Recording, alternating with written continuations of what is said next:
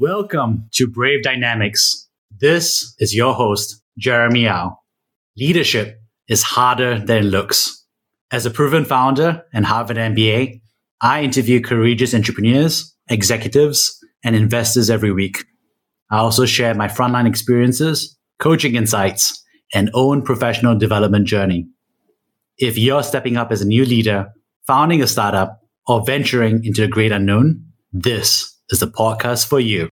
Sean Liu is a co-founder at Better.com and part of the core leadership that built an integrated home ownership tech company, mortgage, real estate, insurance, from zero to over 500 million in annual revenues. Since its inception, Better has originated over 15 billion in loans and made home ownership more accessible for thousands of Americans. Better.com is backed by a storied investor group, including Goldman Sachs, KPCB, Ping An, MX, Ally Bank, and Citigroup. Better has been named to Forbes Fintech 50, CNBC Disruptor 50, and is listed by both Fortune and Crain's as a best place to work. Sean recently began the transition out of Better to be closer to family in Singapore, and he currently serves as an advisor to the executive team. Over the years, he has worn many hats at Better. In his immediate prior role as head of operations, he oversaw 10x revenue growth in 2 years while simultaneously improving margins and profitability. He was responsible for the backbone of Better's global workforce, comprising 2,500 plus professionals across Better Mortgage, which does sales and loan fulfillment, Better Real Estate, offshore services, and business operations and strategy. Outside of Better, Sean is the co-founder of the Black Belt Project, a community initiative that trains kids at the Vatsalia Orphanage in India into award-winning karate black belts. He had also previously co-founded Audible Hearts, a peer-to-peer crisis support platform for youth in Singapore. In his free time, Sean can be found playing the New York Squash League, taking Cantonese classes in Chinatown, and cooking Singaporean delicacies in his kitchen. Hey, Sean. So good to see you again from the Conjunct Consulting and Audible Hearts days. Hey, Jeremy. It's great to be here. Thanks for having me. It's funny, we've started out working in the social entrepreneurship scene together and then seeing both of us also do the consulting and startup track as well. Yeah, our paths have been very, very similar. I always remember just less than half a year ago, us enjoying some Singaporean food in New York and the world is inverting itself so quickly. Yeah, I remember that. It's hard to believe it's actually in the same year. Well, for those who don't know how incredible a leader and founder you are, perhaps it would be great if you could share what your journey has been so far. Yeah, of course.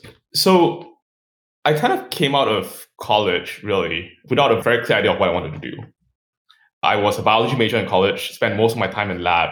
And then when I decided that I didn't want to go to med school, I didn't want to go to graduate school, and I wanted to go into business, I figured I needed some way to get some practical skills.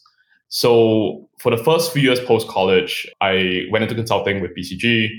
It was kind of like my version of an MBA. I did that for like a few years. And ironically, actually, it was one of my last projects at BCG that convinced me that I needed to leave to go join the startup world. And that project was really me providing ground support to the UN emergency response for Ebola. It was a case team. We were based out of Ghana.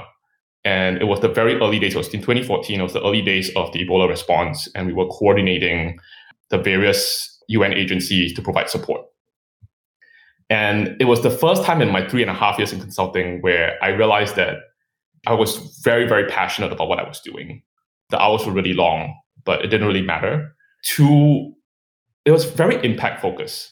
It was about like what we could get done. Like I would call up the health officer in Liberia, realize that the hospital was down. They had 4 generators, 3 were down, and they were down to their last one. And I would be able to connect with somebody to send them a generator so that they could keep the hospital going and that the infected people didn't go back into their villages.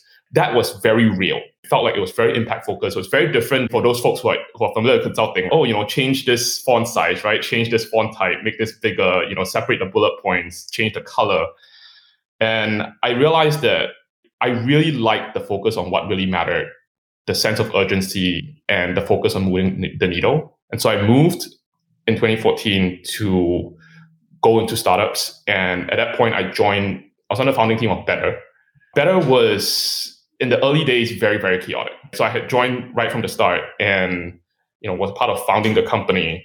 And in the 0 to 1 days, it was everything that you read about in the press. Like, it was the days of like fixing the toilet, assemble your own desk. I think at some point, I was our head of sales, I was our head of strategy. I had learned more about quality control of loans at some point than I ever wanted to do. I became licensed as a loan officer. That was kind of the 0 to 1 days, wearing many different hats. And then sometime around 2018, Better really started to grow up. And I transitioned into sort of a different phase of leadership where it was really, okay, we've gotten from 0 to 1. How do we go from 1 to 100? And during this phase was when the organization grew from 1 to 200 people to over 3,000 people today. We had 1 or 2 offices, and now we're suddenly 5 offices. The company today is making upwards of 500 million in annualized revenues. It's valued in the billions. It has frankly been a privilege to be able to lead the organization through this whole 0 to 100 phase. But it's also given me an opportunity really to grow as a leader and learn a lot through the process. That's an amazing arc. How did you personally get started being contrarian? Great question. So I think if I think back to sort of my more formative years, so college, pre-college, during the army when we were conscripted in Singapore, I think 2 things have always stood out to me. One was I never really found myself being very comfortable in situations where there was a very defined path. Right? Where somebody said, hey, you need to do this, and then after that, you do this, and then after that, you do this. Sure, I would be able to toe the line and do that, but it made me fundamentally very uncomfortable. So whether or not it was in school, where you had your schoolwork and then you had your extracurriculars, I was always the student that was like, well, what about these other things, outside of school, right? The school environment. What about doing stuff in the real world? I launched a series of community projects, I think, to that effect. At one stage, I actually, together with a couple of friends, we took a $9,000 loan to basically buy candy as 17-year-olds and resell that candy, right, for charity on the streets of Singapore. We made $40,000, which at that point was crazy. But I remember there were a few weeks as a student when I was still going to lectures and sections and tutorials and then worrying about, what if we are not able to pay back the $9,000, which, as a 17-year-old is a lot of money. And I think the other thing that I think was a big theme for me in those years were I always felt the need to have some degree of social impact. I think social impact and this idea of giving back to the community has always been a theme in my life, and it's been very, very important for me as I kind of went through the years, right? It's the same reason the Ebola project was really interesting to me. It's the same reason that, I had started Audible Hearts or the Black Belt Project. These are projects that I think speak to a sense that this is a thing that I value. You've seen leadership in action at so many places, from social entrepreneurship to consulting to startups. How have you seen that really in action at Better? So I think when somebody joins a company, they join for many different reasons. For some, it's a paycheck. For others, it's because they believe in your mission or it will give them opportunities to develop professionally. And this is especially true for startups, right? For startups, you're asking people to believe in your idea, to believe that a company will be worth a lot more than it is worth today. So they are, beyond just being able to put food on the table, they're really looking at how is this going to benefit me, both financially as well as professionally. And I think the way to think about this is really to think of your teammates and your team members and your employees as LPs. Instead of giving you financial capital, they're people who are giving you human capital. Right? It's part of your job as a leader, I think, to repay that with interest. And I think in my role at Better, I think I was always acutely aware that, especially towards the end of the time that I was at Better, right, I was managing this team, not just the 2,500 folks in my org, but frankly, the full 3,000 people at Better. A responsibility to make sure that they could bring forth their best selves at work, right, were happy in our community and were treated fairly. To your earlier question, I think the true test of leaders, as they say, it's not when things go well, right? It's when things don't go well. It's what do you do when your burn rate is too high and you need to cut costs? What happens when you have allegations of harassment in the office? How do you manage the needs of your employees when the world is struck by a global pandemic, right? These decisions that you make and how you communicate those decisions matter greatly to your company, to the employees, and people rely on leaders to be able to make good decisions based on good judgments in those situations. Sounds like, you know, you've gone through quite a few challenges and overcome them. Could you share a little bit more about what you've seen? Yeah, of course. I think the biggest hurdle that I had in growing Better was frankly scaling alongside the company. I think there's a common saying in startup land, right? Like different stages of the company require different people. Company scales 3 times a year. For 3 years, it is suddenly 30 times bigger, right, than where you were 3 years ago. This evolution really required me to grow. And specific to me, I think it required me to not just think like I was in a consultant or what needs to be done, right? Especially when you're managing large groups of people, it's finding ways to be authentic, finding ways to connect at scale, tapping into the emotional leadership. That was a very big learning, I think, for me in managing large teams.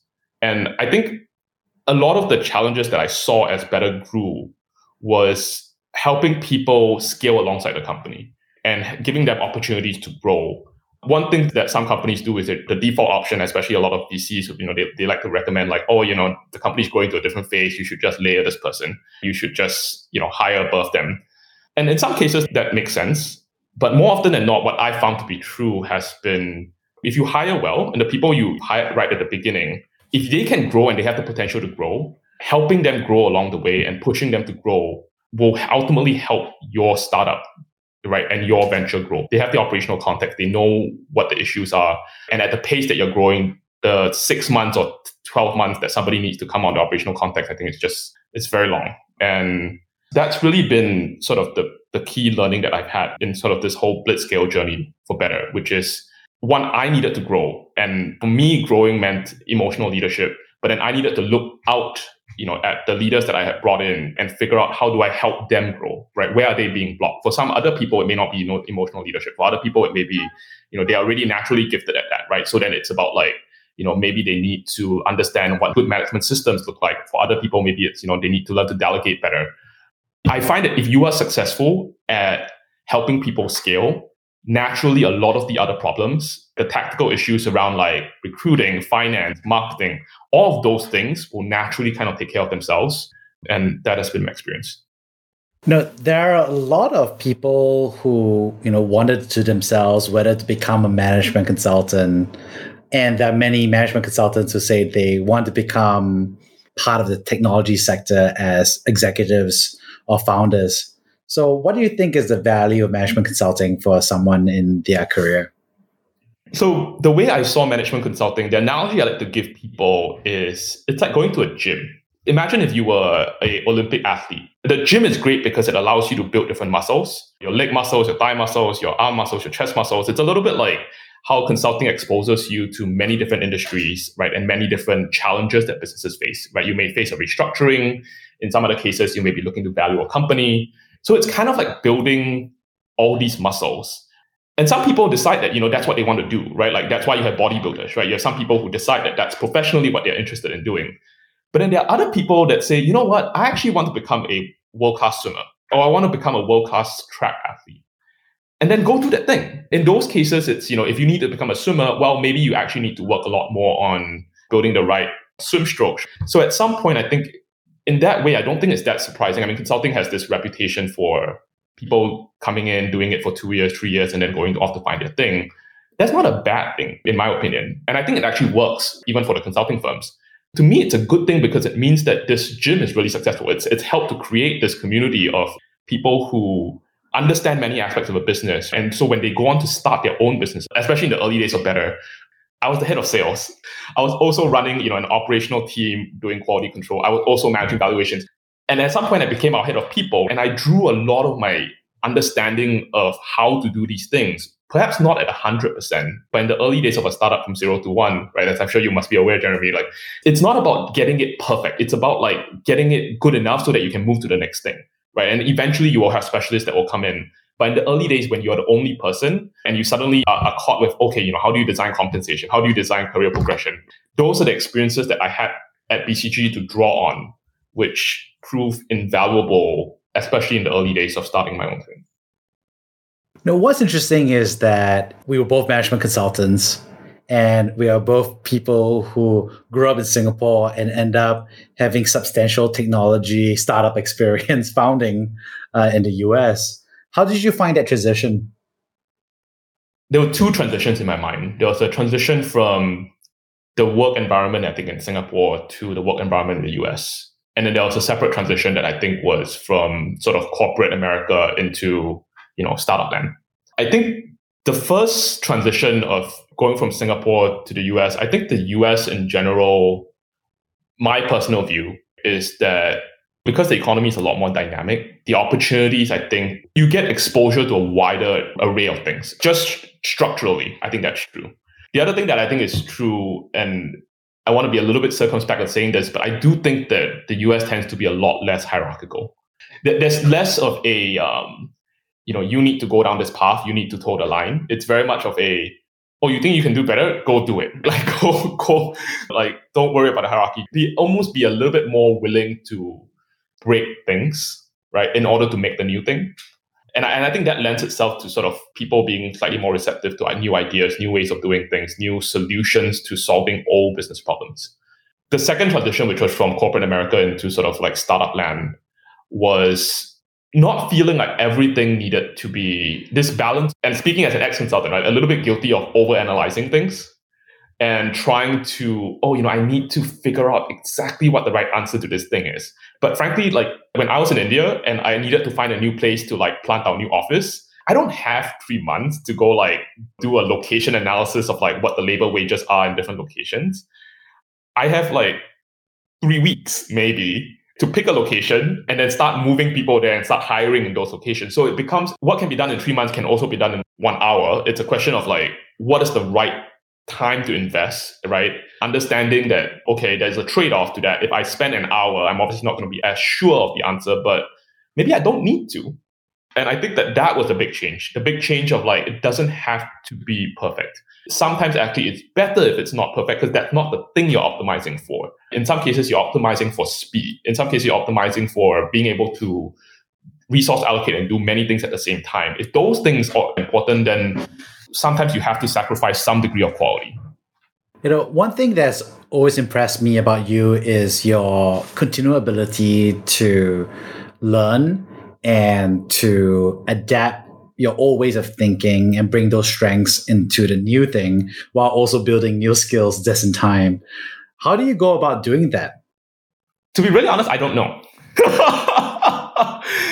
So I think that one of the things that I found to be very useful has been to always keep an open mind and not be dogmatic about your perspectives, your opinions about how things are done. That is easier said than done, because I think a lot of people aspire to do that. But if you actually like kind of talk to them and they take the time to reflect, they will find that actually in practice, I don't think that that's actually true. I think more often than not, people are actually very wedded to the ideas. This is how the way things need to be done. And I think that in some specific instances, right, like Apple, I don't think would have been the way it is, or Amazon would have been the way it is, if not for their charismatic and mercurial founders, right? And they were very insistent on the way things were done. And I think that there is something to that, right, especially when it comes to like product development, customer experience development. But when it comes to sort of like you, right, personal development, I think we should always be open to input from people in order to kind of develop myself as a leader, to grow, to scale the company, right? From Series A through to like, Series D. Along the way, I actually ended up getting a personal coach, an executive coach who works with me on a, weekly basis, takes feedback from, my reports from other people in the company and helps me grow as a result of that. Initially, I was frankly a little bit dismissive because I was like, no time for this, right? This doesn't make sense. But then I realized, especially at the scale that we were growing, one, if I didn't actually scale along the company, I didn't improve myself, that either I would be left behind, somebody would replace me because I was just like not doing a good job.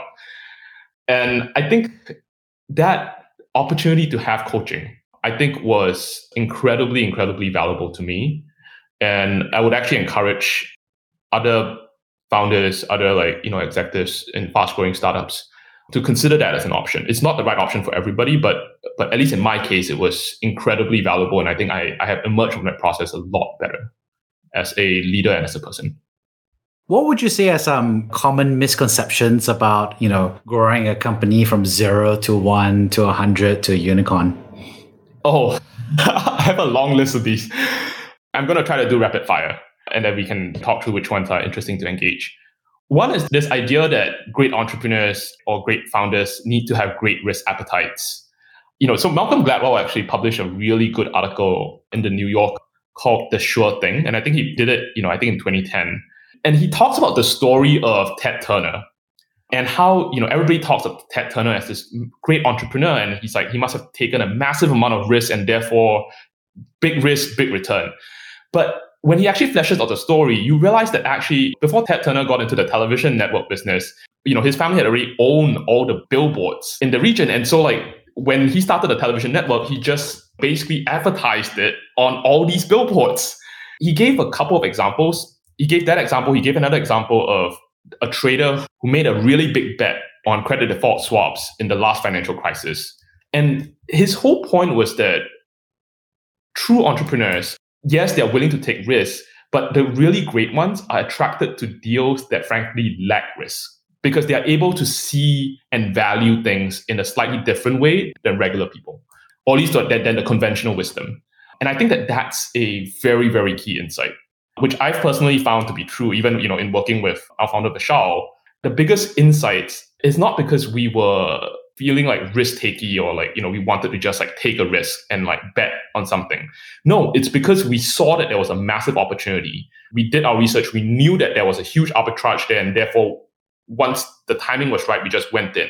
He makes this statement in the article called "Great entrepreneurs are really like great creditors. They understand timing. They understand that it's a sure bet. And then when the timing is right to go in for the kill."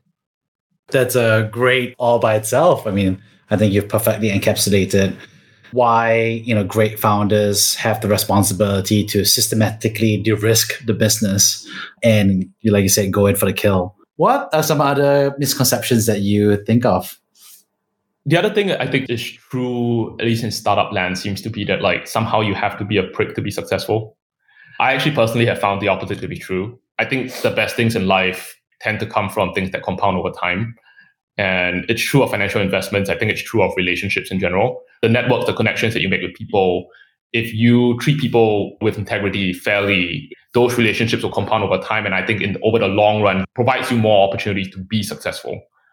And another one that I sort of seen happen a lot is experience and how people value experience. I think experience is important, but I tend to think that experience tends to be a little bit overrated and frankly, a little bit overvalued. This was definitely true at Better. Before Better came along, you know, loan officers in the industry were mostly commission. So when you take a loan, you know, a home loan from a bank, typically the loan officer would get 1% of the commission. So on a $300,000 loan, the loan officer is getting $3,000 in commission. And so when we came along, we said, you know, what if we took people fresh out of college who were in completely different fields and train them to be loan officers so that we can kind of break that mold, right? And figure out if is the industry loan officer kind of getting their $3,000 commission because, you know, they really generated that amount of experience, or could we find a better model that serves the customer better? So we went with a non-commission model. We trained our loan officers from scratch. So we like to give this example actually to people that want to invest in a company. Our average loan officer at Better closes something like about 50 loans a month, if not more. The average industry average loan officer closes something like 4 loans a month.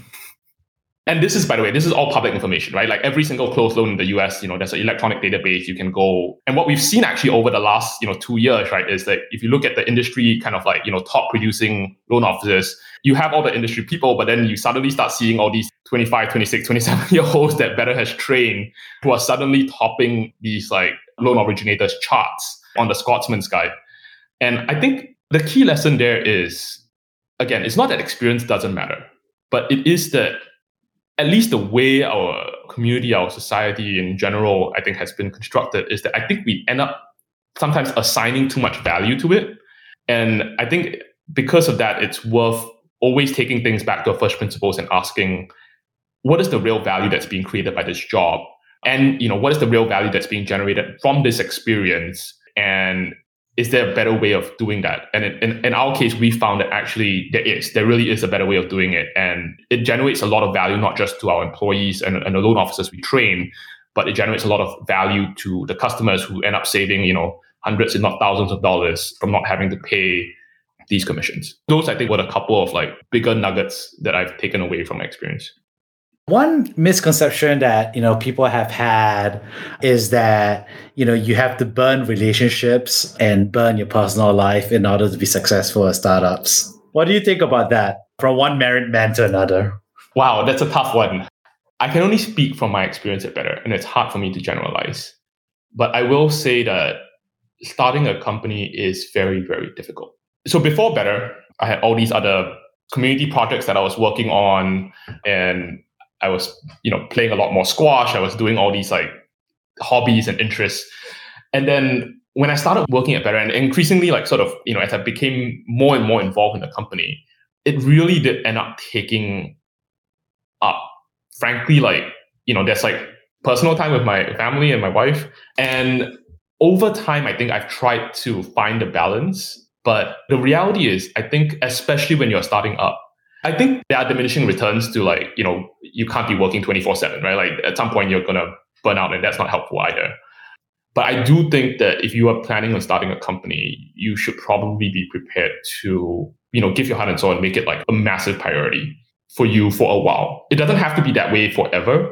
You know, again, most very, very high performing startups are growing at like 3 to 5 to 8 times a year, right? If you're growing at that pace, I think that it's probably important for you to be not distracted and like really focus on like just doing that thing.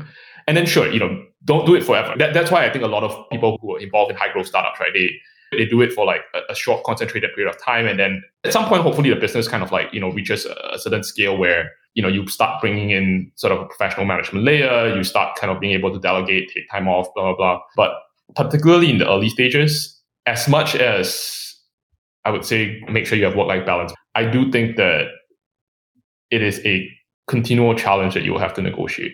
And I think startup founders will do themselves a great service by not trying to do too many things, like being like very focused on like, you know, sure, take care of their personal life. Family always comes first, right? Don't compromise on that. And that's my personal belief. Like, don't compromise on your relationships, don't compromise on family.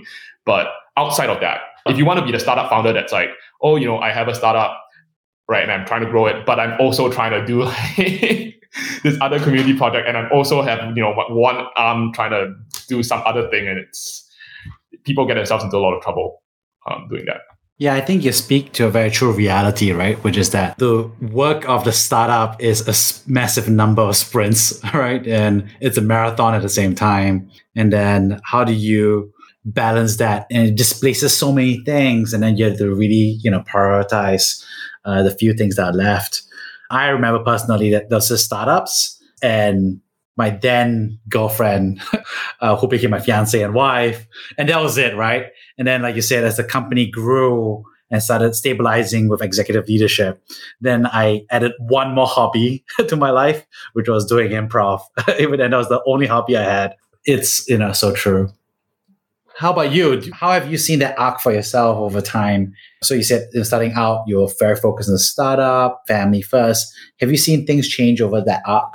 Yeah, I think along the way, you know, as with anything, right? I think you get better at negotiating your own internal trade-offs and your own personal challenges. What I found to be very helpful is try to build routines.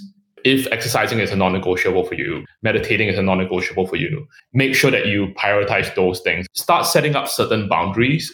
I wanted my weekends to be as not distracted as possible. And not that people could have reached me. I always had this, you know, I'm always available. I think at that point, because if I'm managing a massive team, right, like things can always blow up, especially if you're running like the operational teams, you always have to be available. What I tell the teams is, if it's urgent on the weekends, call me, right? I'm not going to look at Slack. I'm not going to look at text messages.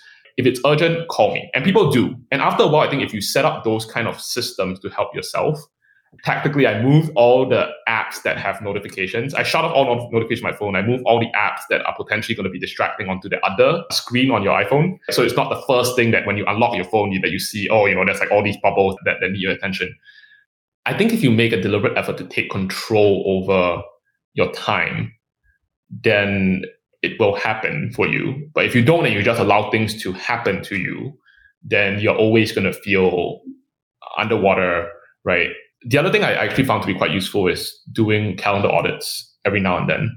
Even if it's taking like 15 minutes to just look through your calendar for the last like 2 weeks and go through and say, you know, hey, these things I shouldn't have, right? And actually out of that, one of the things that I learned at Better was I wanted to connect more with people. And I needed to do that on a more regular basis. In the early days, it was just like, oh, you know, whenever I remember it, then I would remember to do it. But then after a while, it got too much. And I ended up getting to a point where I had one of my assistants basically help me schedule, like, by every week, I would do a skip level with somebody. Every day, I would, you know, remember to wish one of our managers, like, on their birthday, a happy birthday, right? Like, those kind of systems, because there are things that are important to me, things that I want to do, right? But I know that if I don't programmatize it, automate it, I don't build a routine around it, it's not really going to happen. That was an insight that came up from the calendar audit. No, that's so funny. I similarly switched off notifications for most of my apps, and I love calendar audits. This must be something that's a common thing. Yeah, I think it's an occupational hazard for like people who ever came out of consulting background and who have still continued to be on the on the crazy life, I guess I would call it. Yeah, so true. You know, one last question is, you know, if you go back in time 10 years, what advice would you give yourself? I think if I went back in time 10 years, first, I would probably say, you know, eat all the junk food you want to eat at that point. Now it really, really hurts you when you do that. Whereas, you know, when you are 20 and you have the metabolism of a 20-year-old, it's very different. That's one advice that I would give myself. But I think one thing that I would probably say that I've learned in my own experience, and I actually get as a question a lot from people, is people ask me, you know, like, I want to go into startups, right? And how do I pick the right startup? I wish that I had known, like, to some extent, you know, I wish I could say, yes, you know, I picked Better in a very, very thoughtful, methodical way. No, Better kind of happened to me. Like, I was fortunate to be at a time where I really didn't know very much about the startup world and just kind of fell into it, and it kind of did really work out, which is great. But if I had to go back, I think there were two things that I would have thought about very differently. One is, if you're intending to join a startup, what stage of a startup do you want to join? The experience that you get at a Series A startup versus a Series C startup is dramatically different. The way you're compensated at a Series A startup and a Series C startup is also dramatically different. Like, people oftentimes think, you know, when they think about, oh, you know, like, this company grew like 20x in 3 years, they don't think that, like, oh, actually, you know, like, the people who are early there, actually their investment and their equity grew 20 times. So when you actually look at a comp sheet of like any fast growing company, I bet you that, like, you know, when you look at total compensation, when you include the value of equity and everything, the people who join, like, even just 18 or 24 months earlier, the comp is dramatically different, because when the company grows 10 times, the value of equity grows 10 times. But obviously not everybody can make that trade-off, right? Depending on where you are in life, what your financial obligations are, your cash flow requirements are, you may not be able to make that, like, equity cash switch. So I think people should really think about that. It was not something that was very intuitive to me. The other thing that I think is important to think about is, and this I think came out particularly of, you know, like, WeWork, and is to ask, like, is the startup really a tech startup? Like, people say, you know, why are things called startups? Isn't a tech startup just a new business? I think my answer to that is, yes, a tech startup is a new business. But the reason why we call it a tech startup and not just any other regular new business is because a tech startup is valued very differently. Most businesses, most industries, you're valued at like 2 to 3x, you know, revenue multiple. Tech startups are valued at like 8, 10, 15, 20x revenue multiple. And if you want to have those kind of multiples, tech startups fundamentally must have the technology impact the unit economics of the startup. Like, is it changing? What is it changing about the customer acquisition costs? What is the technology changing about the labor costs? What is technology changing about the distribution costs? Like, if you use like Amazon at some point, they decided to go from manual labor in their warehouses to an automated warehouse. So their pick and pack went from like maybe 50 items an hour to like 500 items an hour. That has dramatically reduced. It's 10x. They use technology to 10x and 10x lower their labor costs. We've trained and through the technology helped our loan officers be 10x more productive, right? Our loan officers originate 40, 50 loans a month, 10 times that of the industry. That's the power of technology. And it has massive implications for customer acquisition costs, massive implications for labor costs. So as people think about joining a new startup, the thing I would sort of pose to them is, how is this startup, this tech startup, right, using their technology to fundamentally change the economics of the transaction and therefore justify their like 10, 15, 20x revenue multiple. If they're not able to do that, right? Because WeWork is a good example. The reason people said WeWork's not a tech startup is because when you look and you break down the unit economics, it's not that it's not a good business. It can very well be a good business. It could be another Keller Williams. The problem is that it's not a tech startup because it cannot justify the valuation. It could justify a 3x valuation maybe, but not 8, 10, 15x valuation. So I think those are the two insights that I personally had, you know, in my time at Better. And I think as people think about joining startup land, it's things that I wish I had known. And it's things I hope people would consider as they think about moving into the space. Thank you, Sean. That's an incredible amount of insight, actually. Yeah, glad to. And thanks for having me. This was fun. Thank you. Yep. Take care.